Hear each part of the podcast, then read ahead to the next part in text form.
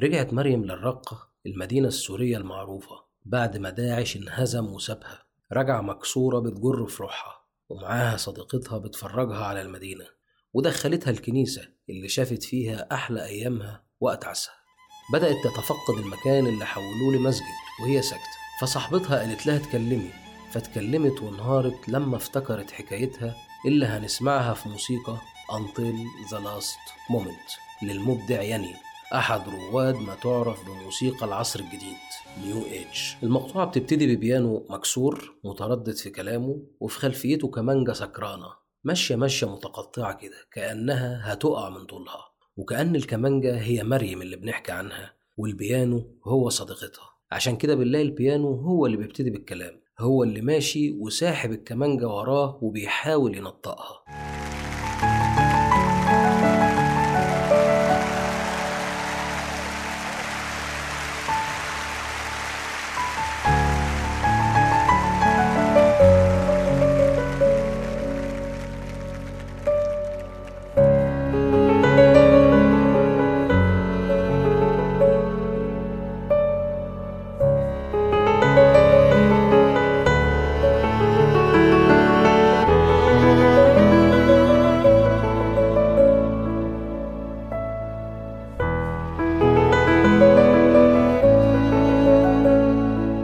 بيمشوا مع بعض حزانة وواحدة واحدة بتبتدي الكمانجة تزن وكأنها بتتكلم في سرها لكن ظاهر منها همهمة. لحد ما بيبتدي صوتها يوضح أكتر فبيهدى البيانو وبيبتدي يرد بكلام خفيف ويسيبها تحكي. فبتتكلم عن ذكرياتها السعيدة مع حبيبها.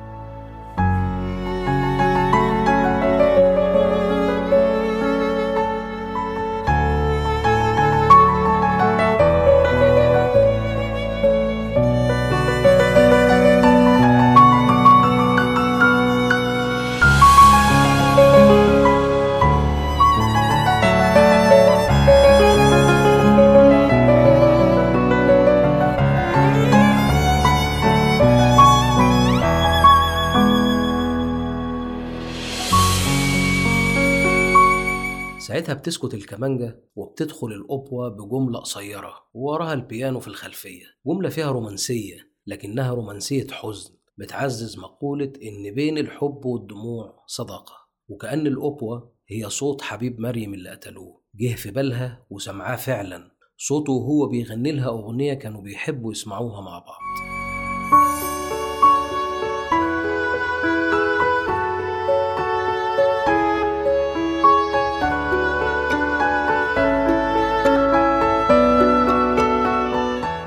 هنلاقي انعكاس صوت حبيب مريم بان على لسانها مش في عقلها بس. هنلاقي الكمانجة بتكرر نفس الجملة اللي قالتها الأوبوا لكنها بتاخد الجملة القصيرة دي وتكملها وتقفلها. وكأنه صوت حبيبها اللي جه في بالها اللي هو الأوبوا قال نص الأغنية بس وهي كملت وراه نصها التاني.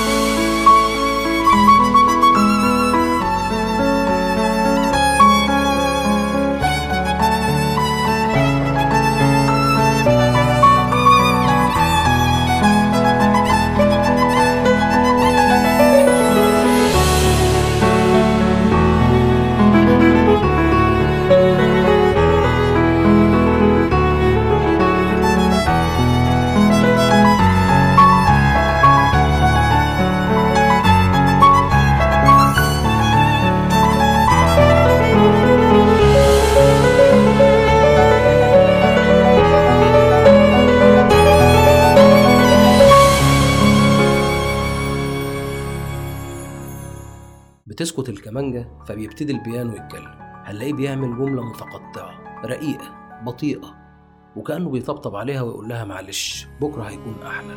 وهنا هنلاقي الكمانجة بترد بأشباه جمل والبيانو مستمر في طبطبته. هنا مريم بتبكي وبتحاول تجمع صوتها عشان ترد على صديقتها وتقول لها بعد إيه؟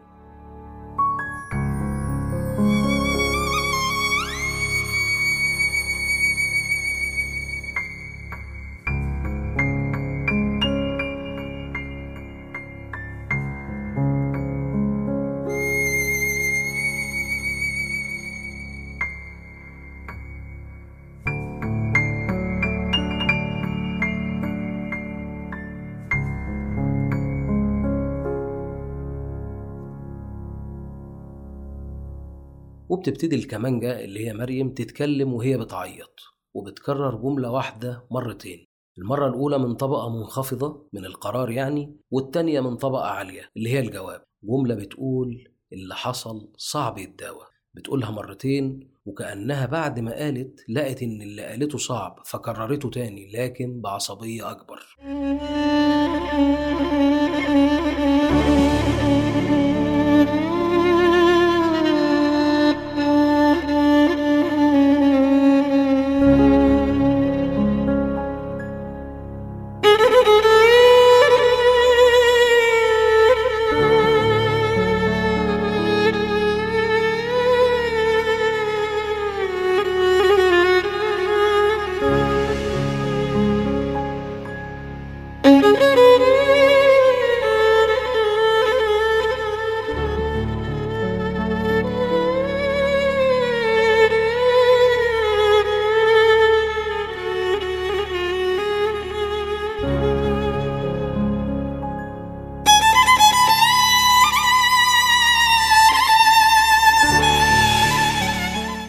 بعد ما بتدخل في الجواب بتسكت همهمات البيانو خالص تأثرا بانفعالها. وهنا بتطلع الكمانجة على جملة تانية جملة سريعة بتتصاعد بعنف شديد جملة فيها الغضب كله زي ما بنسمع كده.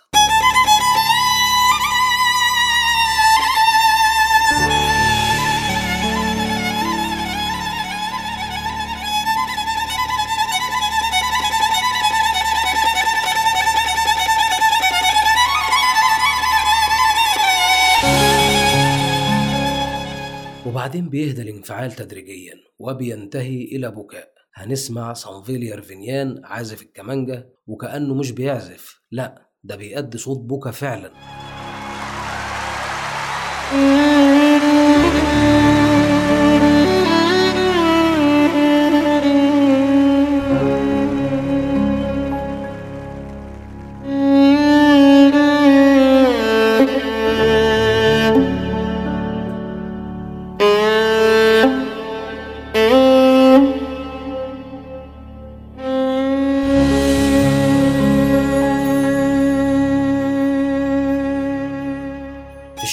دول مريم بتحكي إزاي اغتصبوها قدام حبيبها في الكنيسة وإزاي قتلوه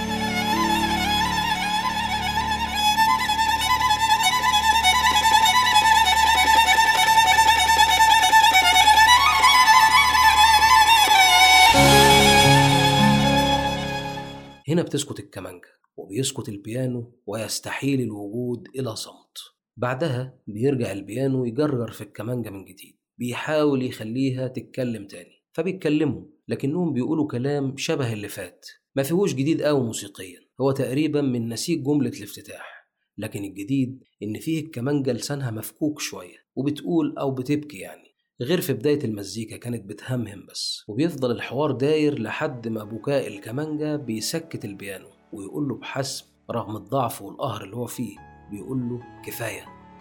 فبيسكت وبتنتهي المزيكا. طبعا خلونا نشدد على إن دي حكاية من خيالي لكنه خيال مبني على وقائع حصلت في الرقة وكانت الشرارة فيها الخبر بيقول إن في كنيسة اتحولت لمسجد هناك على إيد تنظيم داعش. وأثناء ما بقراه افتكرت وقائع الاغتصاب هناك للمختلفات دينيا مع داعش والأهم إني وقتها بالصدفة كنت بسمع Until the Last Moment. فاتنسجت الحدوتة دي في ذهني مع المزيكا وجيت هنا عشان أحكيها. طبعا فسرت المزيكا على طريقتي. وده اللي ياني بيقوله.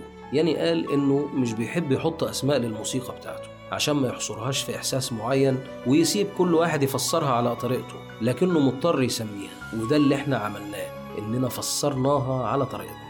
Until the Last Moment ليها توزيعين واحد فيه orchestration ضخم وتوزيع تاني قايم على بطولة البيانو وال violin اللي هي الكمان أو الكمانجة زي ما بننطقها بالمصري. وأنا كنت حابب أنطقها النهاردة كمانجة بتاء التأنيث اللي في الآخر. العزف طبعا على البيانو لياني مؤلف المزيكا وكمانجة العازف الأرميني العظيم سامفيل يرفينيان والحقيقة هنا لازم نشيد بسامفيل يرفينيان اللي أعتقد إنه أضاف كتير للمزيكا دي بعزفه شديد الحساسية أولا وثانيا لأنه غالبا ممكن يكون أضاف للحن نفسه. يعني لو سمعنا النسخة الأولى من المزيكا بالتوزيع اللي فيه orchestration مش هنلاقي فيه جملة الكمان المنفردة اللي هي ما فيهاش بيانو خالص. ودي يا إما من صنع يرفينيان أو كانت من تفكير ياني وده الطبيعي باعتباره مؤلف المزيكا لكنها لا يمكن كانت تتم إلا بتفاهم شديد مع عازف الكمانجا. لكن اللي مشككني إن يرفينيان مش مجرد عازف لا ده composer وعنده مؤلفات وبالتالي وارد جدا يكون ليه بصمة تأليفية في الجملة دي تحديدا. وخلينا نقول معلومة كده على السريع وهي إن ال violin اللي متعودين نقول عليها كمانجا ما اسمهاش كمانجا هي اسمها كمان والشائع نطقها كمان لأن في آلة تانية تركية قديمة اسمها كمانجا تختلف عن ال violin. طبعا كمانجا وكمان ألفاظ تركية.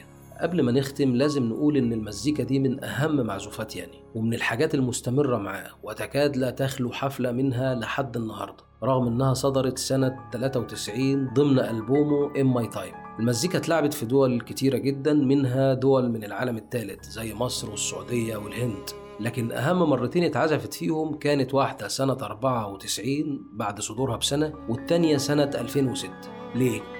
لما اتلعبت سنة 94 كان ده في اليونان بلد ياني الأصلي وتحديدا على مسرح هيرودوس أتيكوس التاريخي اللي اتبنى سنة 161 ميلادية. والحفلة دي ياني طبعها ووزعها تحت عنوان Live at the Acropolis وطلع الألبوم ده رقم واحد على مخطط Billboard لموسيقى العصر الجديد. المرة التانية المهمة كانت سنة 2006 في لاس فيجاس وتحديدا في ساحة Mandalay Bay Event Center. في حضور آلاف. وبعدها ياني قرر طباعة الحفلة في ألبوم مسماه Yanni Live The Concert Event. والألبوم برضه كان رقم واحد على Billboard كأفضل ألبومات موسيقى العصر الجديد وقتها. خلصت حلقتنا اللي رغم حزنها أتمنى تكونوا استمتعتوا بيها. وفي النهاية أتمنى لكم أيام وليالي كلها سيكاه وأفراح. ربنا يبعد عنكم حزن الصبا وحرقة وعذاب الكرد ربنا يديكم قوة الرصد وحرية وزهو وفخر العجم ورومانسية وهيام النهاوند. وتعيشوا مع البيات معتزين بماضيكم وتراثكم الجميل. وحنين وشوق الحجاز اللي في أغانينا يبقى شوق للجمال وحنين للبهجة. تشتاقوا للفرحة تحضنوها وتحنوا للحب فتلاقوه حاضنكم. وإلى اللقاء.